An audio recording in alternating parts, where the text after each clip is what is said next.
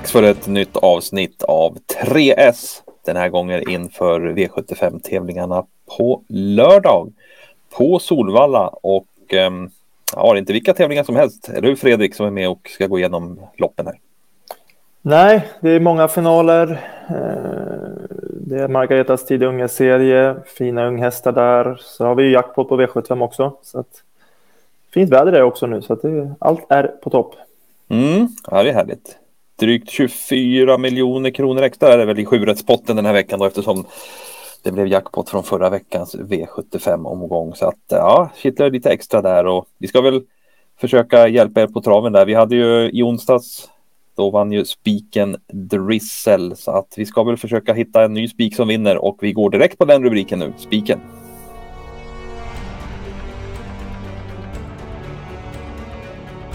Ja, vi hade en spik alltså som vann i onsdags på V86 och eh, ja, då ska vi hitta en ny spik den här veckan till V75 då och vilken är det? Ja, man behöver inte fundera så mycket på det här. Det är nummer fyra, Borups Victory i V75 7. Eh, hästen blir klar favorit, men är också totalt överlägsen här. Eh, väldigt startsnabb. Vi har bilder på senaste starten här när han har innerspår och öppnar väldigt bra då. Jag har själv pratat med Wäjersten här i slutet på veckan och han säger att han laddar inte särskilt mycket där. Han kan öppna mycket snabbare om han vill. Eh, spår 4 är också bättre att ha en bit ut här. Eh, Boris Victory har sjökapacitet, tar spets och kommer vinna lätt igen.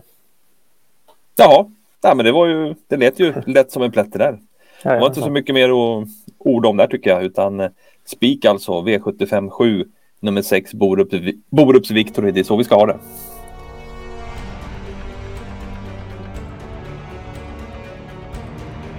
Då ska vi se om vi tar oss igenom den här rubriken lika snabbt som spiken. Skrälloppet alltså, var landar vi? Ja, men vi landar faktiskt i V751. Um, ehm, vi pratade om uh, Boris Victor nyss där, att, uh, att ha spets och vinna. Jag gillar när favoriter, framförallt klara favoriter, har ett läge där man kan se ett tydligt löpningsscenario. Uh, favoriten i V751, Fem Like a Boss, är väldigt rejäl och bra och är klar favorit här, men det är inte lika givet att han kommer till ledning. Eh, och då är det också upplagt för att det kan bli lite mer strul. Eh, och det är egentligen det som lägger grunden till eh, varför vi kallar det här ett skrällopp. Mm, men det är väl inte så tokigt att, att tänka så och leta fram det så. Så att ja, det kan bli en del streck där i första avdelningen. Men en skräll då? Vad har vi för skrällbud att lyfta fram? Ja, men det, man ska nog gardera på ganska rejält här. Kanske 6, 8, 10 hästar är nog inte helt fel. Men en man absolut inte får glömma det är nummer ett här, Ingeberg Svärlig. Eh, Petter Lundberg som tränare har haft väldigt fin form på stallet senaste veckorna. De har faktiskt fått en nivåhöjning och Inge B. Svärlig är en sådan. Eh, Två bakom Chitchat näst senast, väldigt rejäl då. Och så vann han på V75 senast. Vi har bilder här på när han spurtade in till seger. Fick en fin resa, men jag avgjorde också på bra sätt och visade att eh, formen sitter där. Nu är det Ulf Olsson som kör, man har perfekt läge, hästen kan öppna bra. Eh, jag spelar absolut inte utan eh, nummer ett, Inge Besvärlig. Nej, och fin resa sist från spår ett. Ja, det kan ju bli fin resa igen då, med andra ord. Ja, och det är perfekt i de här finalerna där det är ganska jämna hästar. Det blir ofta ganska eh, rättvis körning om man säger. Det kan bli högt tempo hela vägen. Och då gynnas man ännu mer av att springa på innerspår och spara de här viktiga metrarna. Så att, eh, ja, ingen besvärlig måste man ha med. Så är det. Missa inte den i V75 1. Då tar vi chaset.